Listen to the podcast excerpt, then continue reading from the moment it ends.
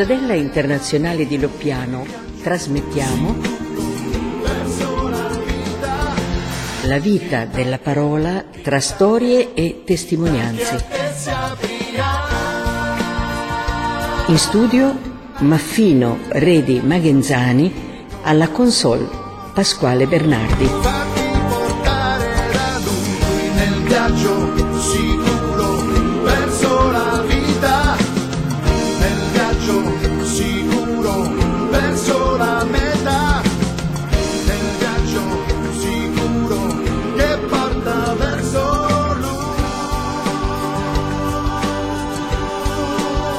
Saluto dallo piano, cittadella dei focolari sulle colline del Valdarno fiorentino. Le quotidiane terribili difficoltà, scriveva Chiara Lubic, nelle quali eravamo esposti nel 1943 per la seconda guerra mondiale, sono state le circostanze che hanno favorito un nuovo approccio col Vangelo, che divenne così per noi il libro. Ogni parola di Gesù era un fascio di luce incandescente. Queste parole ci hanno riportato alla mente una testimonianza registrata qualche tempo fa, quando se ne andò in cielo una cittadina di Loppiano della prima ora, Piera Balduzzi. La sua dipartita fu fra il resto l'occasione per ripercorrere tutta la sua vita. Ascoltiamo. La testimonianza di oggi è quella di Piera Balduzzi, una dei pionieri della cittadella di Loppiano. È la testimonianza di un'intera vita che ci viene qui raccontata dal figlio Paolo. Piera infatti ci ha lasciati il 18 dicembre scorso all'età di 77 anni.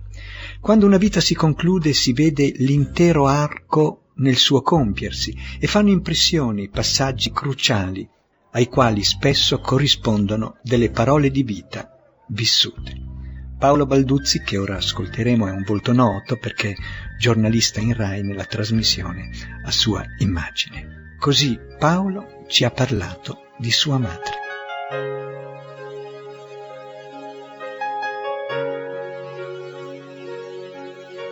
E sicuramente la,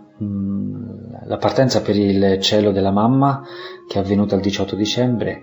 eh, ha permesso anche a tutti noi figli, anche col papà, di fare un'esperienza, cioè quella di ripercorrere anche la storia della mamma, per andare a capire anche le nostre radici più, più profonde.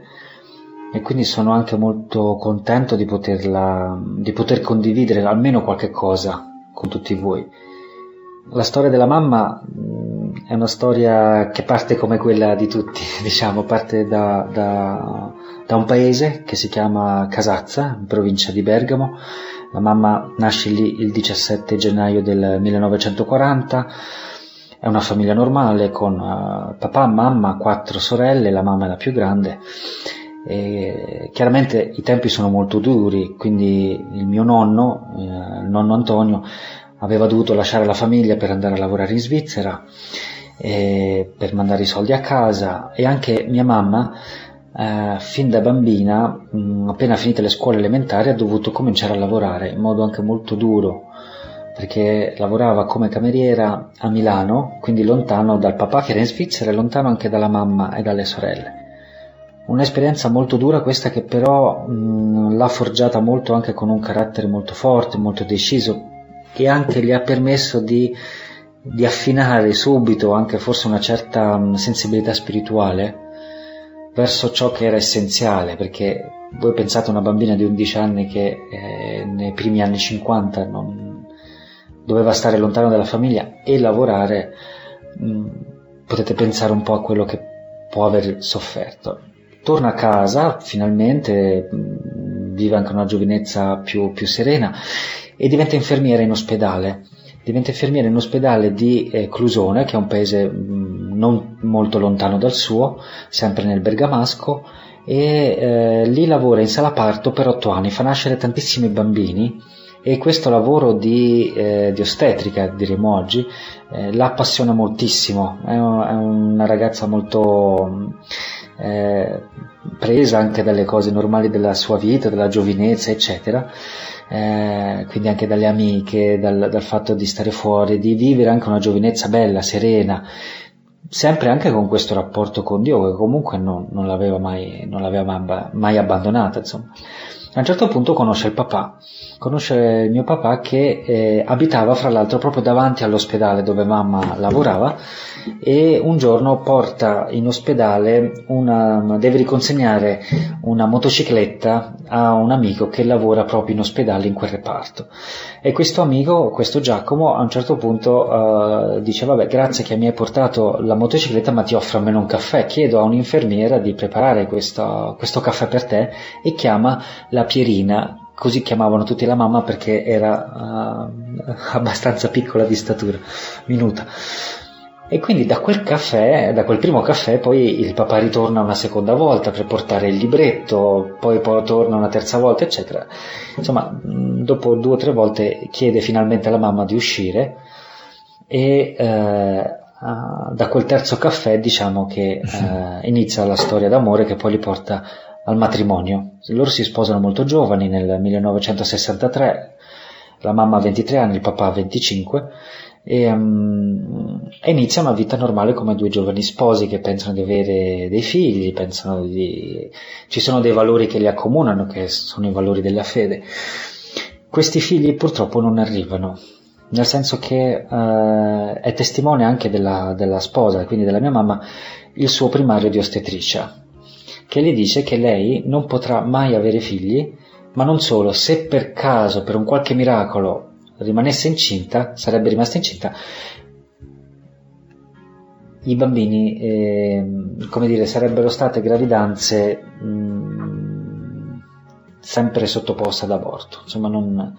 avevo un utero troppo piccolo, non, non andava bene.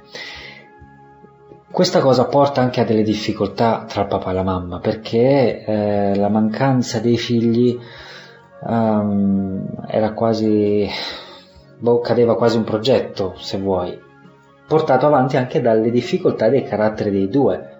perché erano proprio all'opposto in tutto, nelle vedute, nei, nei gusti. Alla mamma piaceva appunto molto il caffè, e il papà glielo offriva per amore, ma il papà non ama il caffè, non l'ha mai amato. In quella frangente lì, però, grazie al cognato del papà, Tino Piazza, i miei genitori conoscono il movimento e partecipano anche delle Mariapoli, degli incontri eh, anche estivi del movimento, partecipano a queste Mariapoli e soprattutto a una mh, la mamma rimane colpita da una parola del Vangelo che dice come amatevi come io ho amato voi, Pi- più o meno la parola era questa, e dice quel come che mi ha colpito perché io mi sono accorta che con Matteo, cioè ci siamo accorti insieme, io e Matteo,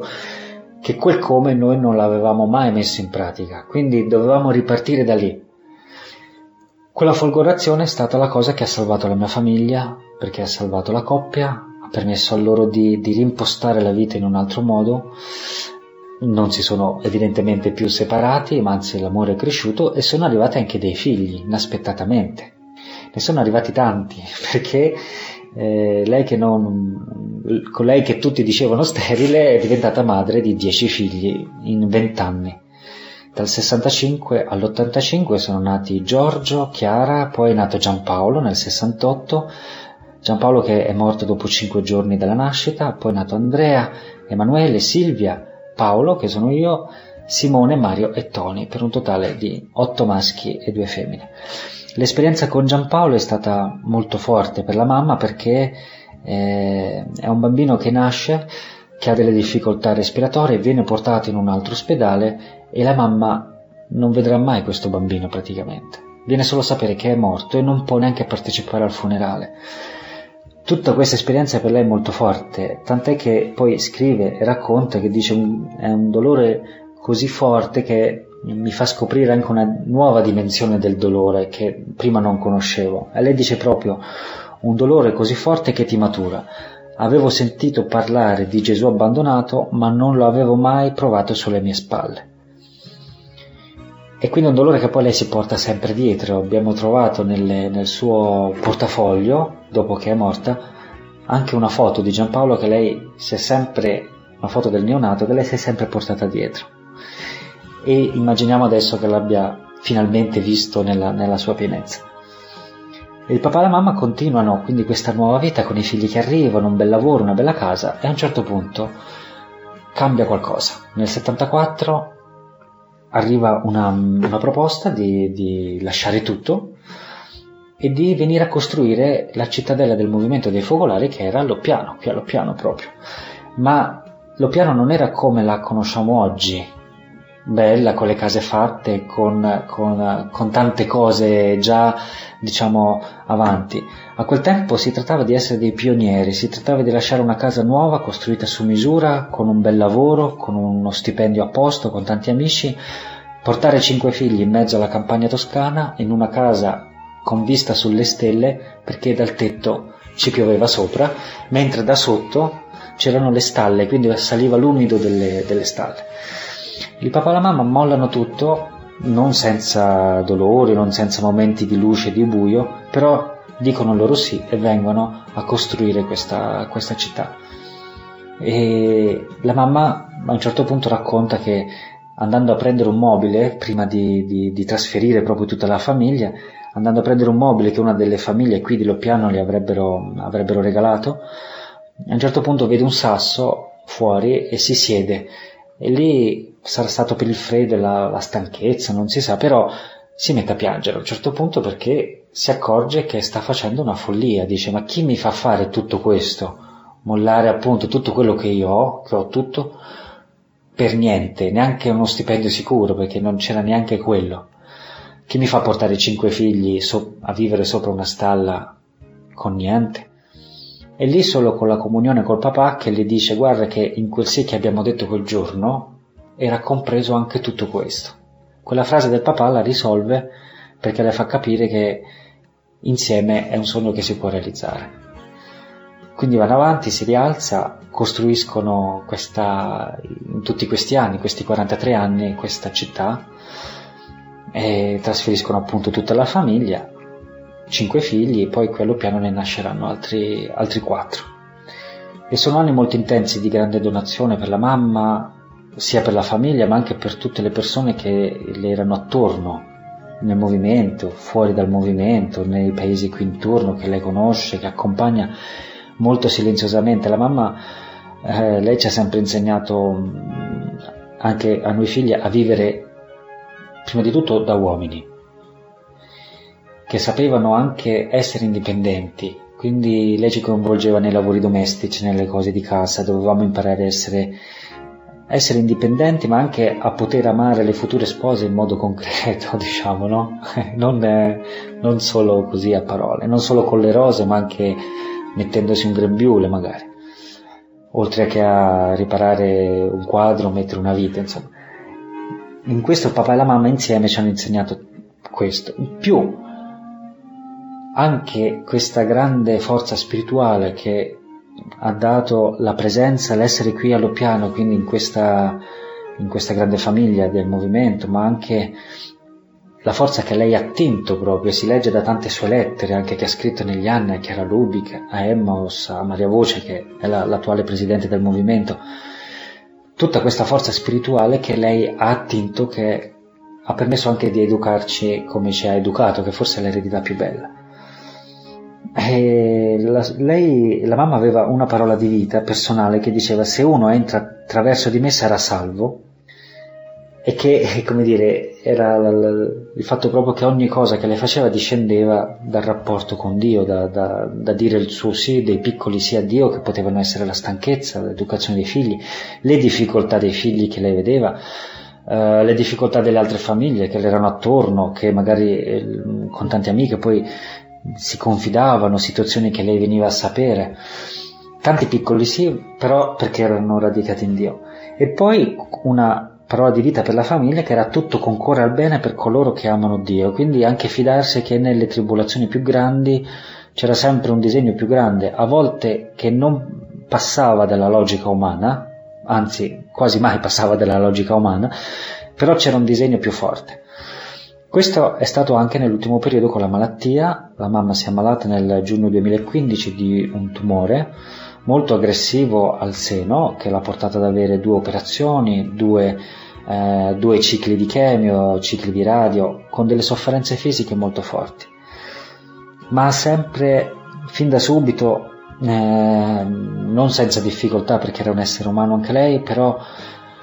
ehm, ha preso questa prova dalle mani di Dio e paradossalmente dicevo lo dico poco perché altrimenti mi prendono per matta, però io sento anche una grande gioia per quello che sto vivendo.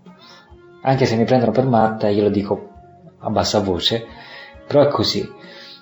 perché era come se le permettesse di completare anche questa, questa parola che lei sentiva, cioè se uno entra, se uno entra attraverso di me sarà salvo, quindi di essere veramente quella, quell'espressione anche dell'amore di Dio, anche magari in un ospedale, con le mamme che lei diceva io incontravo che avevano i figli piccoli, passavano il mio stesso male con i figli piccoli, io mi sentivo fortunata perché i figli ce li avevo grandi, la mia vita l'avevo fatta, capito?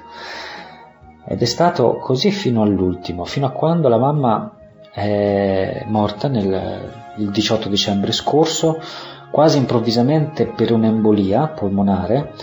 Negli ultimi mesi era stata relativamente bene, non era arrivata alla fine, de- alla fase terminale della malattia, anche se negli ultime settimane aveva dei grandi malesseri.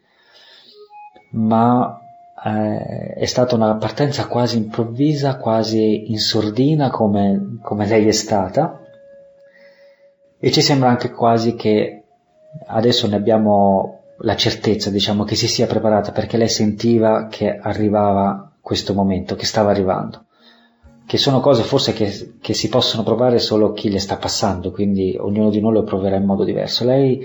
ha sentito così e ha vissuto nel modo più normale, ma cercando di offrire quello che era la sua vita,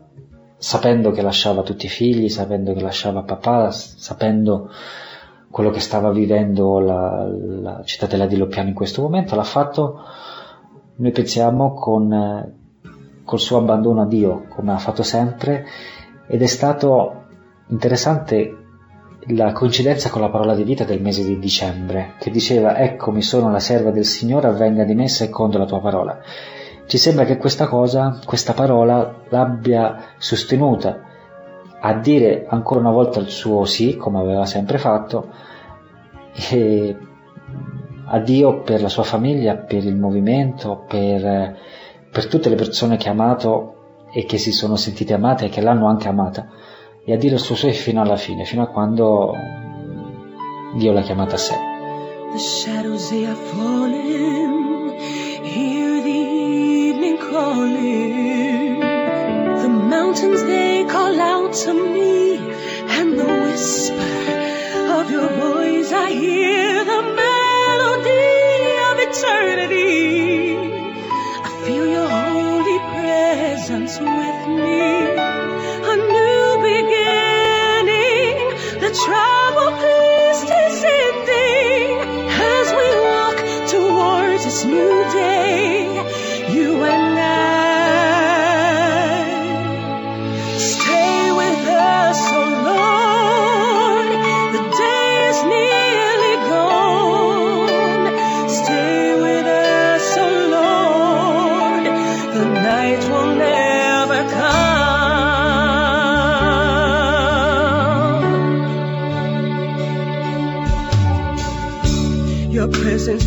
around me, and the of love you give me. And it's hard to just imagine what my life was like before you came and broke the confines of my soul. And what was broken, Lord, you made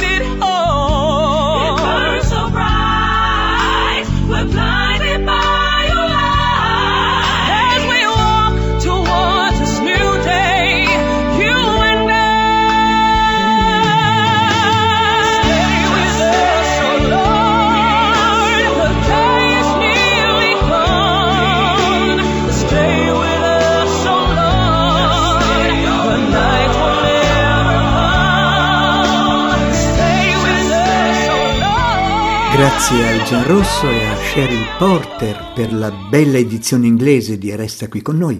e grazie a Paolo Balduzzi, se fossi in ascolto, per la straordinaria e davvero evangelica vita di Mamma Piera che resta indimenticabile. È il momento dei saluti da Pasquale Bernardi da Venezia, da Roma Antonio Olivero Daniele Ricci, autore della canzone di sigla, da Rocca di Papa degli Alluvinetti, da Trento Pierpaolo Severi e dallo piano vi salutano Tamara Pastorelli e Paolo Loriga. E noi ci sentiamo alla prossima testimonianza.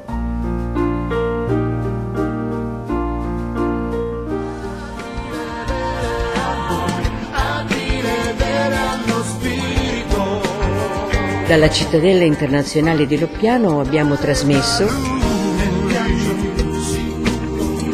la vita della parola tra storie e testimonianze.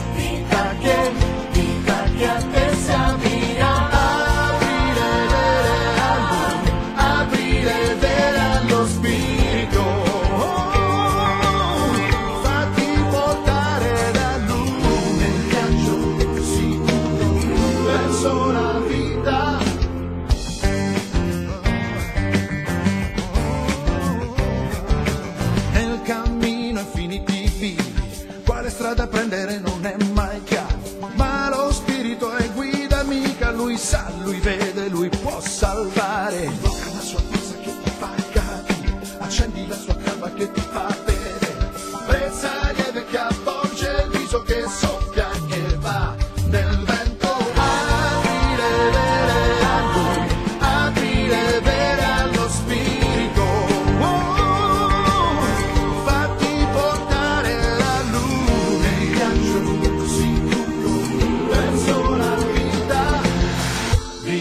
che, vita che, vita che a te si